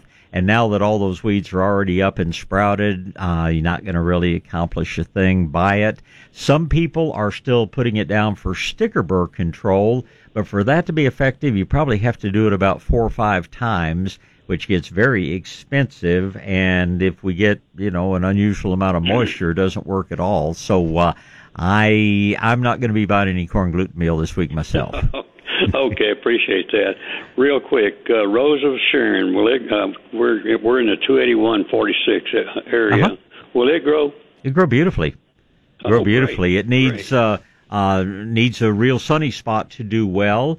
And I know how scarce uh, soil can be, so try to Yeah. pick an area that you know has at least some soil, or maybe even create a little bit of a raised bed. But uh, um, Rose of Sharon, Althea, whatever name you want to call it by, uh, is a is totally cold hardy. My mama had them in her yard in East Tennessee where it was ten below zero a lot of time in the winter. So um, Okay. the only issue we ever see with Althea, it is somewhat susceptible to cottony root rot, but I have to tell you, I haven't seen a Althea die of cottony root rot in 20 years in this area. So just uh, maybe put a little cornmeal down and uh, just you know keep it well mulched. Give it the same good care you would give anything else, and uh, I think you do extremely well with Althea.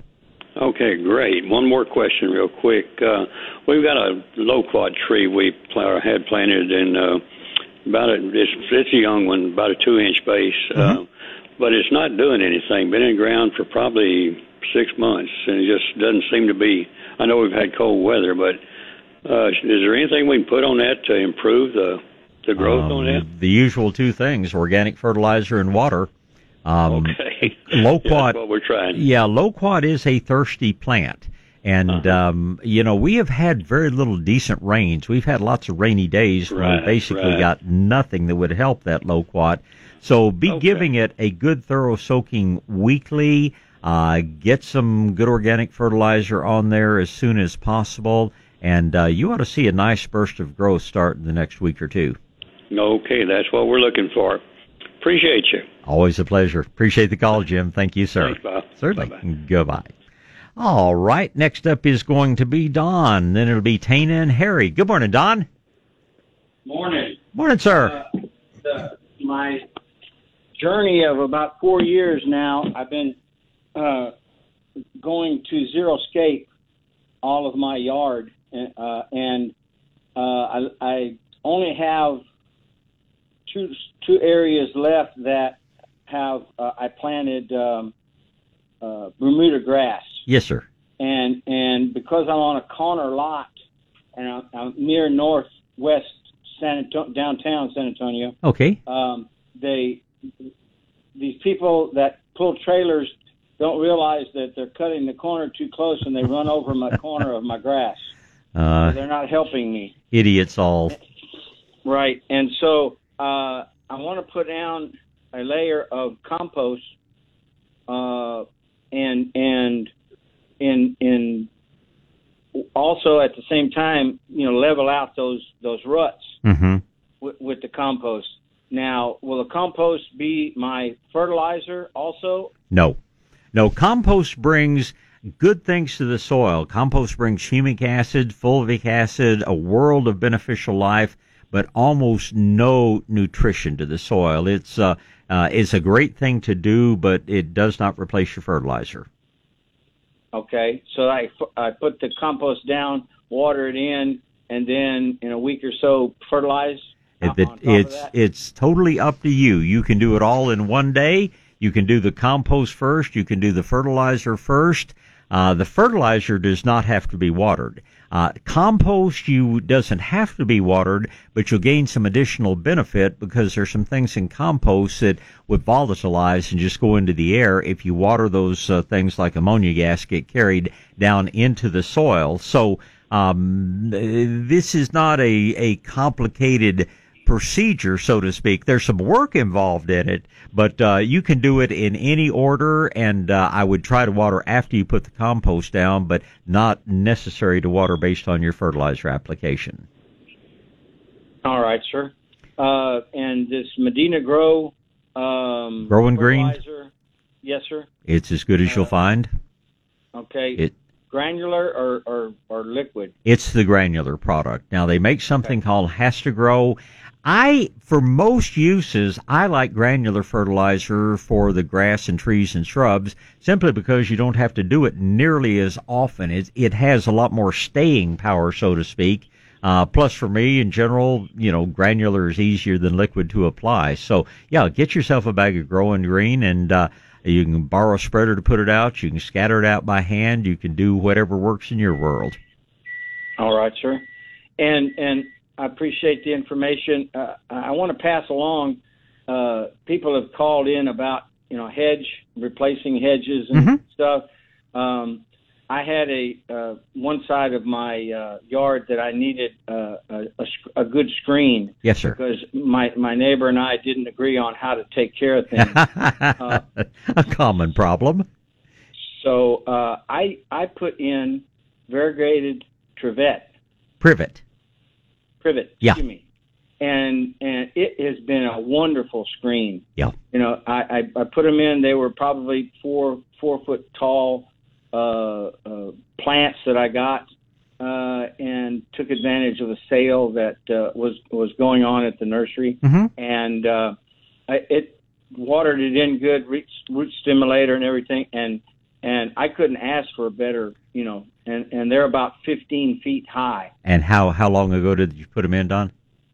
I I put them in uh, about four years ago. Okay, I will tell you that the average. I love variegated privet. I think it's it's a very nice plant, but I will caution you that the average lifespan on that is ten to twelve years. So it it's something that you know three four years from now you're going to call me and say why is my privet thinning out and I'm going to say I told you.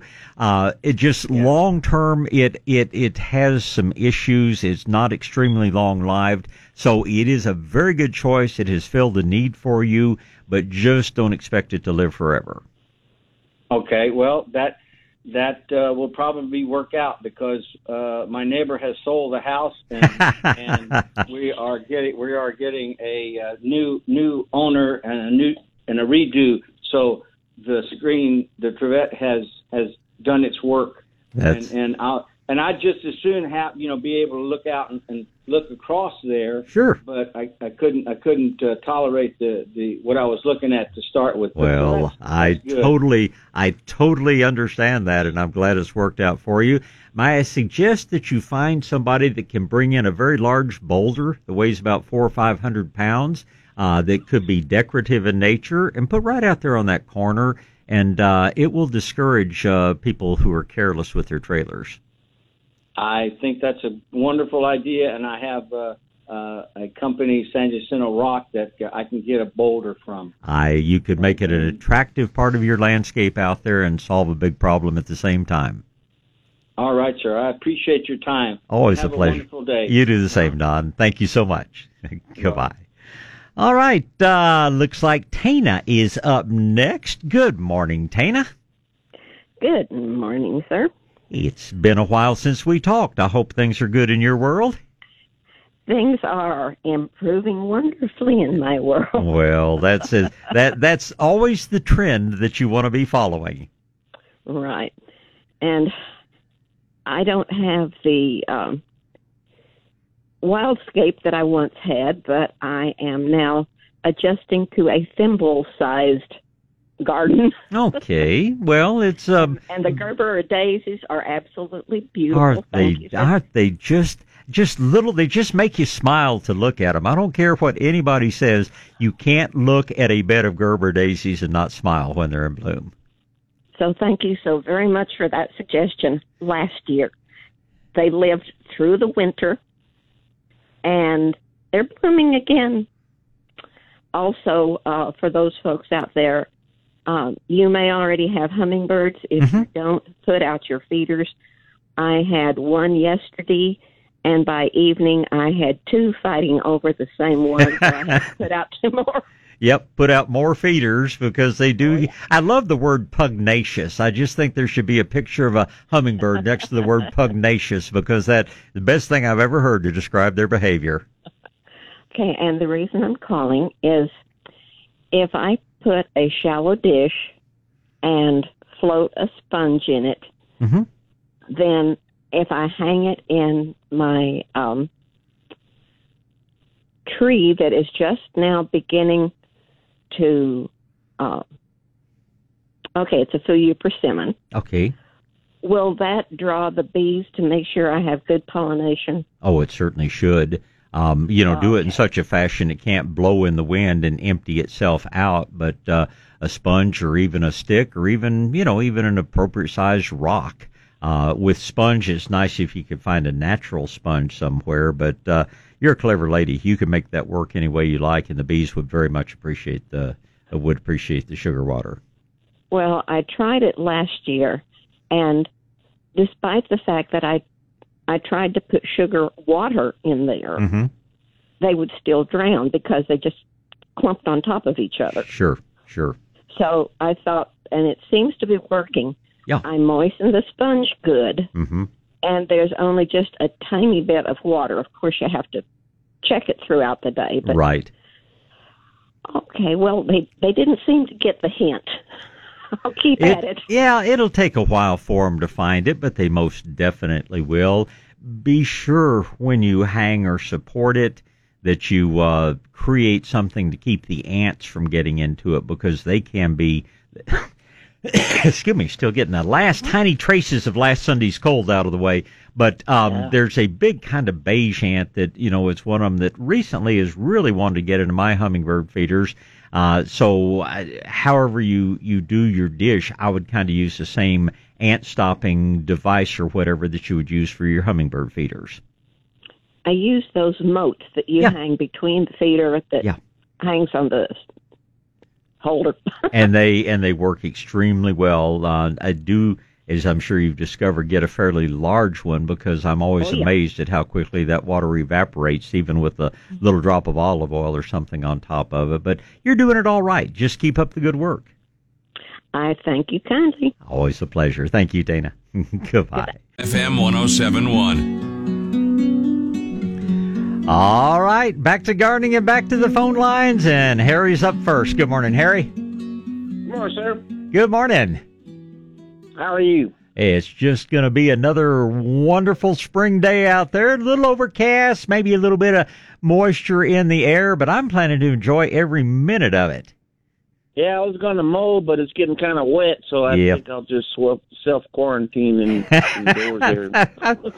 Well, that'll work in the vegetable garden, or I think you can find something something good to do. Uh, I just feel sorry for all those couch potatoes that don't get to watch uh, racing. They don't get to watch sports on TV, but uh, maybe it'll get people back out in nature where where they were intended to spend a little bit more time. Uh, Yeah, get get to work. there you go. What's what can I help you with some- today?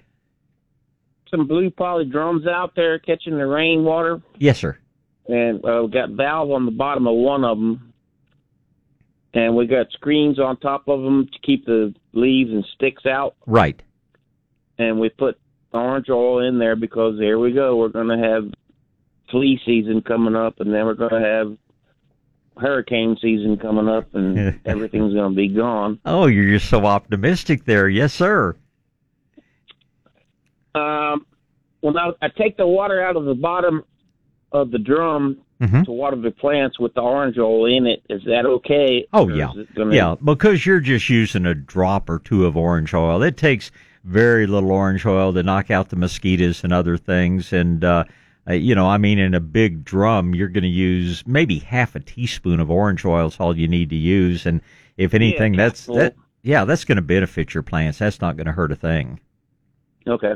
And it's okay if the cat drinks out of that because she lands on there and drinks out of that too. Oh yeah, not going to be a problem. We'll never do anything that's going to hurt our pets. And uh, like I say, you're you're doing it so dilutely, uh, should not be a problem at all. And uh, you know, if if they're not full, you could put literally a drop of orange oil in there would be enough to do the job. Oh, in the 55 drum, a drop. Yeah. Now, once that drum is really full of water, yeah, you might want to go with the dropper full. But uh, it No, for it's- it's been raining this morning, and I don't know if it's going to dilute it too much. No, it it just doesn't take much orange oil to do the control. The mosquitoes control is the most, you know, what most people are using the orange oil for, and um, it just takes only a very tiny amount to be effective at doing that, and that's gonna not gonna hurt your kitty cat or your grass or plants or anything else. Great. Very Thank good. very much. Well, it's always a pleasure. day. You have a good day as well. All right, uh, let's be sure I'm getting them all in order. Next up's going to be E.T. Good morning, E.T. Good morning, Bob. How are you today? I'm fantastic. How are you doing? oh, I'm still kicking. Yeah. That's uh, that's a good way to start. Okay, yeah, my, my hummingbird showed up on the 11th. Uh, very good. Yeah, I've been I've got the last seven years recorded, and uh, usually about the 11th, and the latest ever came out was the 4th of April. Yes, sir. Yes, sir. Okay. I got a question about potatoes. Okay. I grow them in a in a like a five gallon buck or a large nursery pot.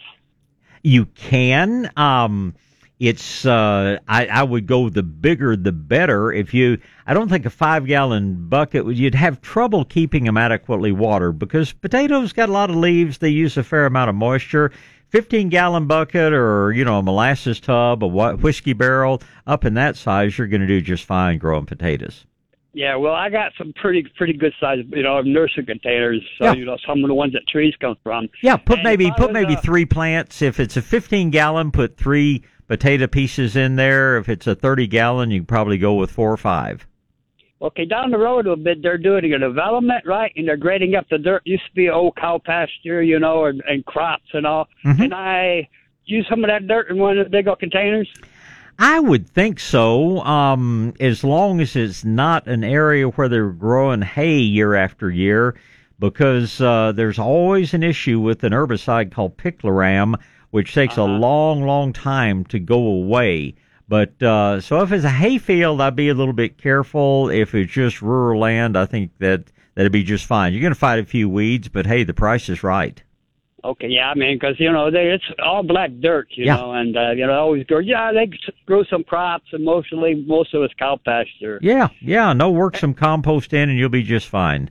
And I got a plant ID. Uh, it grows very long, stemmy, and only blooms very early in the spring. Blooms yellow, and then it quits blooming. You know, it just you know it just uh, you know have the flower, I mean the the leaves on it now. So I'm not even sure what kind it is. Is it is it almost like just a little low bedding plant type of plant?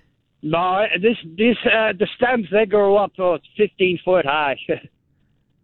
Oh, It's a real long, thin stem. I mean, uh, and it, uh, how do you say it? Uh, the blooms are, I mean, they're, they quit blooming, put it that way. They had yellow blooms. okay. But it only blooms in the early springs and then it quits.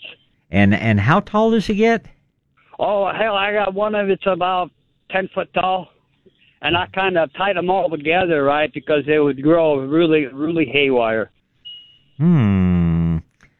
Is it a soft succulent stem? Does it go away after it's bloomed, or does it have a woody no, stem there afterwards? Just all it, all it does for now, for now on, it just have leaves. Okay. Um, it could very well be there is a plant called cassia, C A S S I A. Um, it also goes by a common name of senna, S E N N A. You might look that up. Um, there are a couple of trees. The one they call Palo Verde, more commonly called uh, Parkinsonia, um, is another possibility. And then, of course, we've got huisache, but it doesn't really sound like huisache. I, I would look up Cassia, I would look up Parkinsonia and see if either of those look like it because they're early spring, bloomers and then they're just foliage for the rest of the year. Yeah. Well, most of the plants I got, I have no idea what they are. You know, just give it to me, or I see something on the side of the road that looks interesting, and I dig up. Well, as long as it makes you happy, it doesn't matter what the name of it is. But uh, um, anytime you want to find out, uh, take a picture, bring it by, or you know, if you can do a good description like that, we can probably always tell you what it is. Okay, Bob. I thank you very much, and you have a very pleasant day today. You do the same, E.T. Always good to hear from you, sir. Thank you. All right, let me get a half hour break out of the way here, and then we will come back and talk uh, in order with Kay and Ron, and with um, whoever's calling in on line number one right now. Don, no lives. Let's. All right, back to gardening and back to the phone lines, and uh, checking my time log here. Don't see that anything has changed, so uh, Kay is up first. Good morning, Kay. Hi, Bob. Hi there. Um, in my utility room, uh, I found something. I'm not even sure if I ever opened it. It's called Soap Shield by Gardens Alive. Okay. Uh, do you know what that is? Probably Is just it- an in- insecticidal soap of some sort. Uh, very useful against aphids, against uh, you know a lot of uh, nuisance insect pests. Uh, not going to do a lot about uh, oh stink bugs, for instance, but uh, uh, it's just it's a good natural spray, totally safe for uh, people and pets and everything else. So uh, I'm sure it'd be more commonly today. We have something called Safer's insecticidal soap.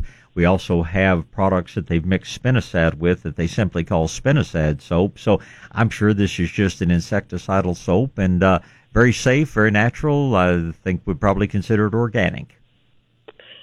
Underneath the Soap Shield, it says flowable liquid copper fungicide. Oh, okay. Well, then in that case, we are looking at um, the the old copper based fungicides. Copper is very toxic. It's not. Uh, it's not a bad product, but it's something that I sure wouldn't be using very much of in the vegetable garden. I think it's probably something that could be used even to uh, to kill ball moss. But um, I, again, I'm not going to tell you it's it's a real bad product, but uh, nowadays most of the companies have gotten away from using copper because of its toxicity. Okay. All right. Thanks a lot. Well, you're certainly welcome. I appreciate the call. Thank you. Okay, uh, next up is going to be Ron. So, good morning, Ron. Good morning, Bob. Morning, sir. I was listening to a caller earlier on your program, and she was asking about uh, how to handle ants invading her uh, hummingbird feeder. Right, okay. Uh, I have a well. Someone taught me a technique that I don't know. Maybe you're well aware of. Well, I, tell I me about it. I'm. I'm always Uh, anxious to learn. Aren't we all? Um, what I do is uh, our feeder is mounted on a pole on top of our deck. Okay. Uh, our deck railing, Uh-huh. and it has an arm that goes out where the feeder's hung. Yeah, yeah. And I don't know how those ants found where that feeder was, but I had a regular parade of ants constantly. Yes, sir. Yes, sir. And uh, this gentleman told me that the procedure he used, which he says has been very successful, he takes uh, some wrap, soy, um, saran wrap Mm-hmm. around the pole. And he leaves a corner of it sticking out, so when he wants to take it off, he's got a way to find the end of it. and that's always the concern. Yes, sir. and then he puts a coat of tanglefoot. Mhm. I'm not familiar. I don't know if you're familiar with that or Oh yeah. not. Tanglefoot is it it is one of the stickiest things you will ever find. I always say it makes axle grease look like hand lotion. Um yeah, we use it on for a lot of different things. We use it to keep cut ants from climbing up trees and things like that. It's uh, and that would be very effective in stopping the ants. Tanglefoot comes in a little uh, tub, like uh, oh, almost like a cottage cheese comes in, and it's very useful, but it is very messy.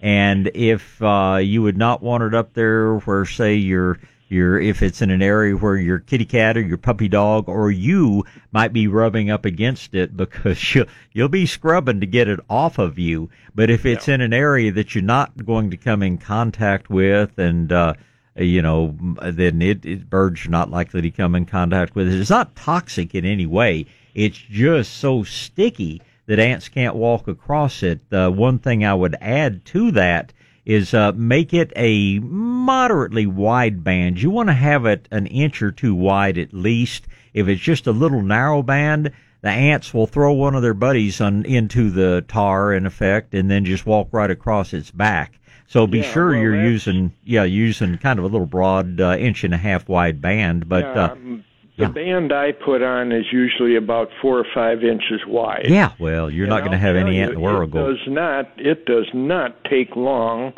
for those rascals to build up a barrier of ant bodies, one Uh-huh. on top of the other, and pretty soon they're parading right up the pole again. And uh, but uh, that's why with this saran wrap, it's always so darn hard to find the end of a saran. You're right. So he folded the corner over so it kind of sticks out from it. Uh-huh. And, uh, but that's one technique I've used now the last two or three years, and boy, it's it's worked uh, worked wonderfully. It'll well. work. It'll work real well. And I'll tell you, alternatively, it, it may be a little more obnoxious, but uh, aluminum foil will do exactly the same thing. And it's a Oh. lot easier to find the corner on aluminum foil, but you may not like the reflectivity of it. But uh, yeah, you're doing exactly the right thing. And uh, Tanglefoot's uh, very, very useful and very, very safe.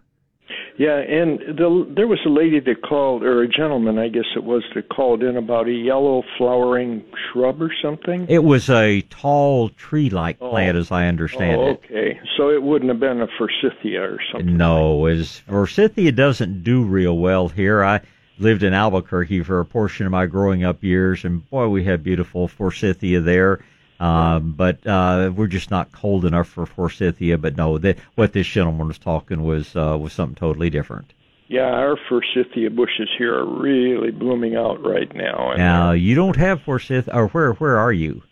I'm up in Branson, Missouri. Okay, yes, sir. You enjoy your forsythia, forsythia and uh, us uh, Texans will grow our primrose jasmine and pretend that it's forsythia. okay. Well, thanks, Bob. Good talking to you. Good to talk to you, Rod. I appreciate the call, sir. Thank you. Bye. All right. Uh, let's see here. Let's uh, who's who's next? Just got to get my numbers here just right, and it looks like Carol barely beat Maggie in. Good morning, Carol.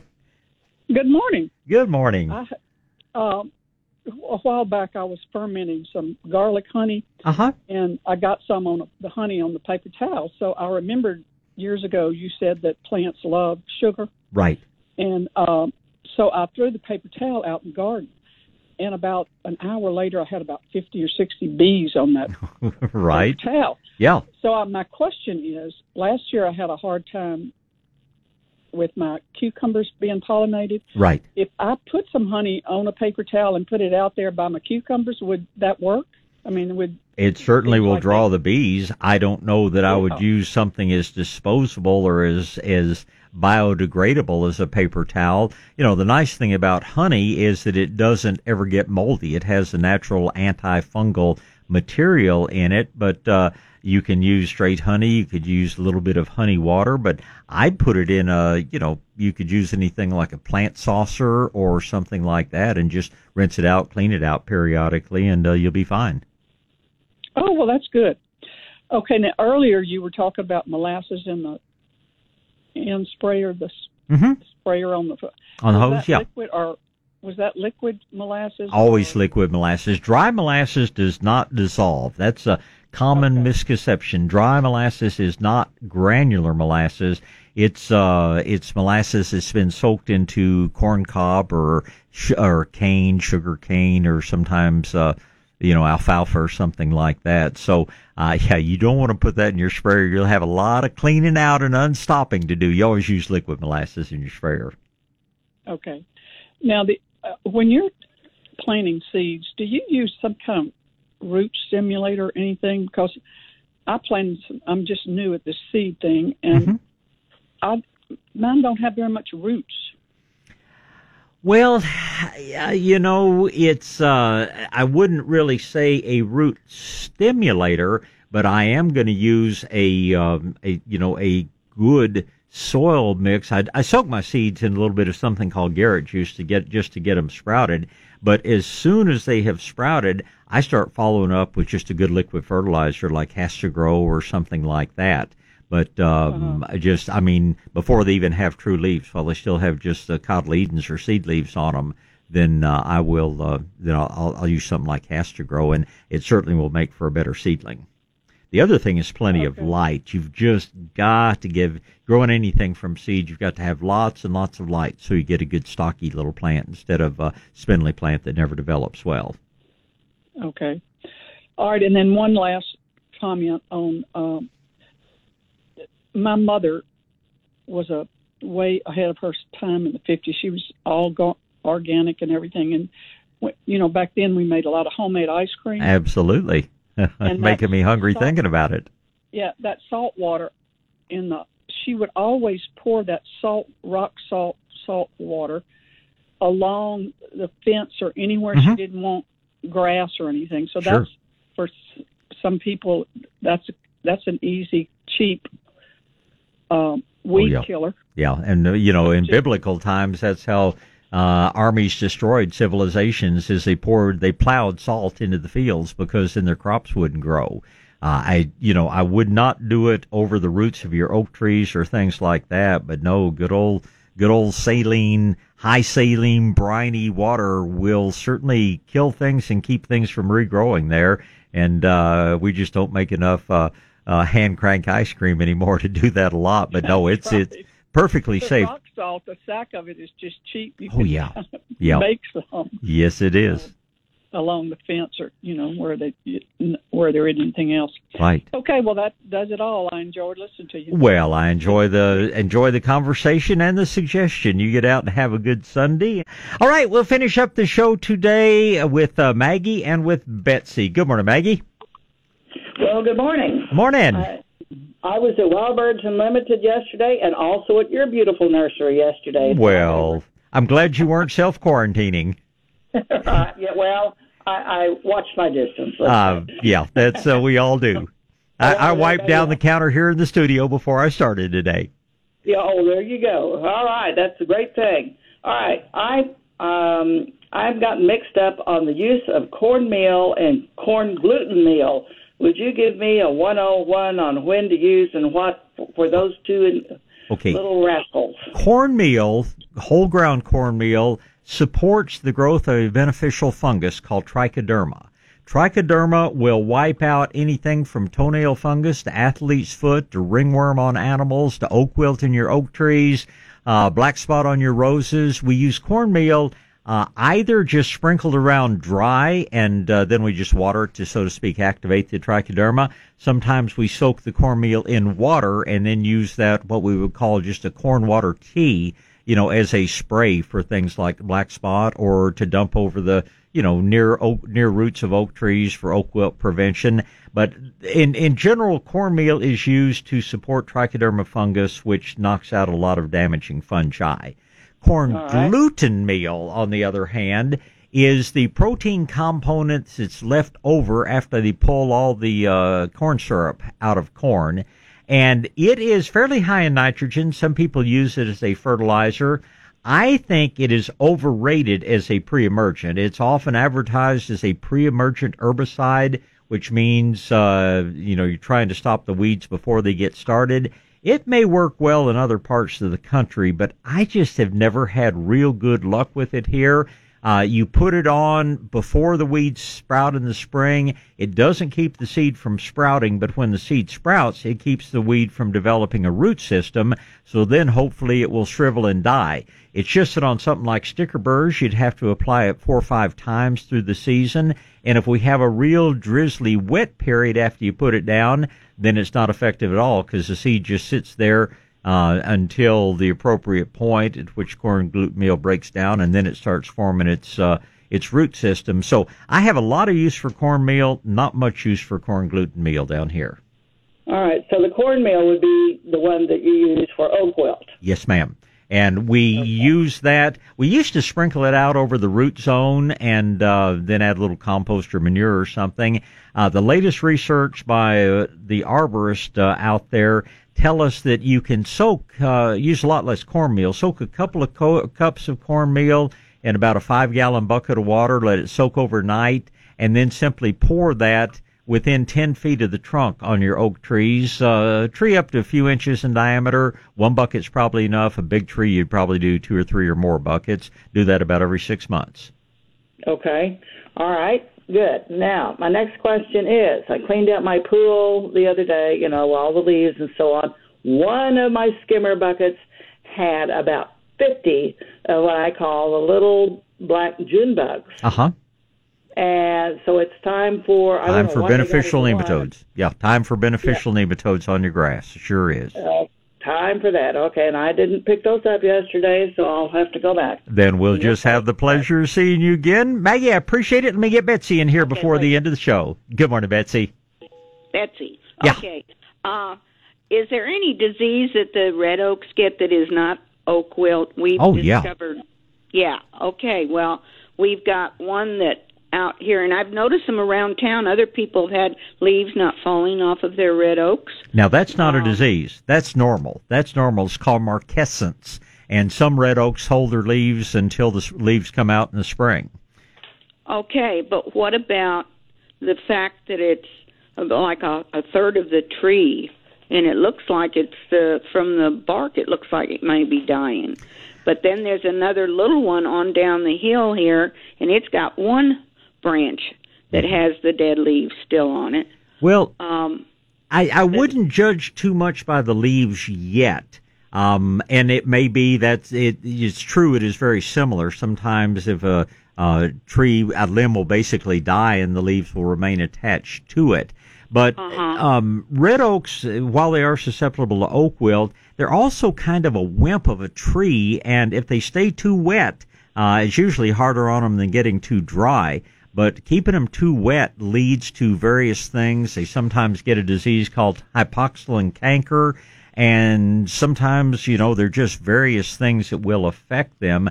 But I wouldn't judge too much. I, you know, three, four weeks from now, um, you should have new leaves coming out on all the healthy limbs on the tree. Anything that hadn't come out in that part probably is a dead limb and may be removed. But it's not a sign of an overall disease.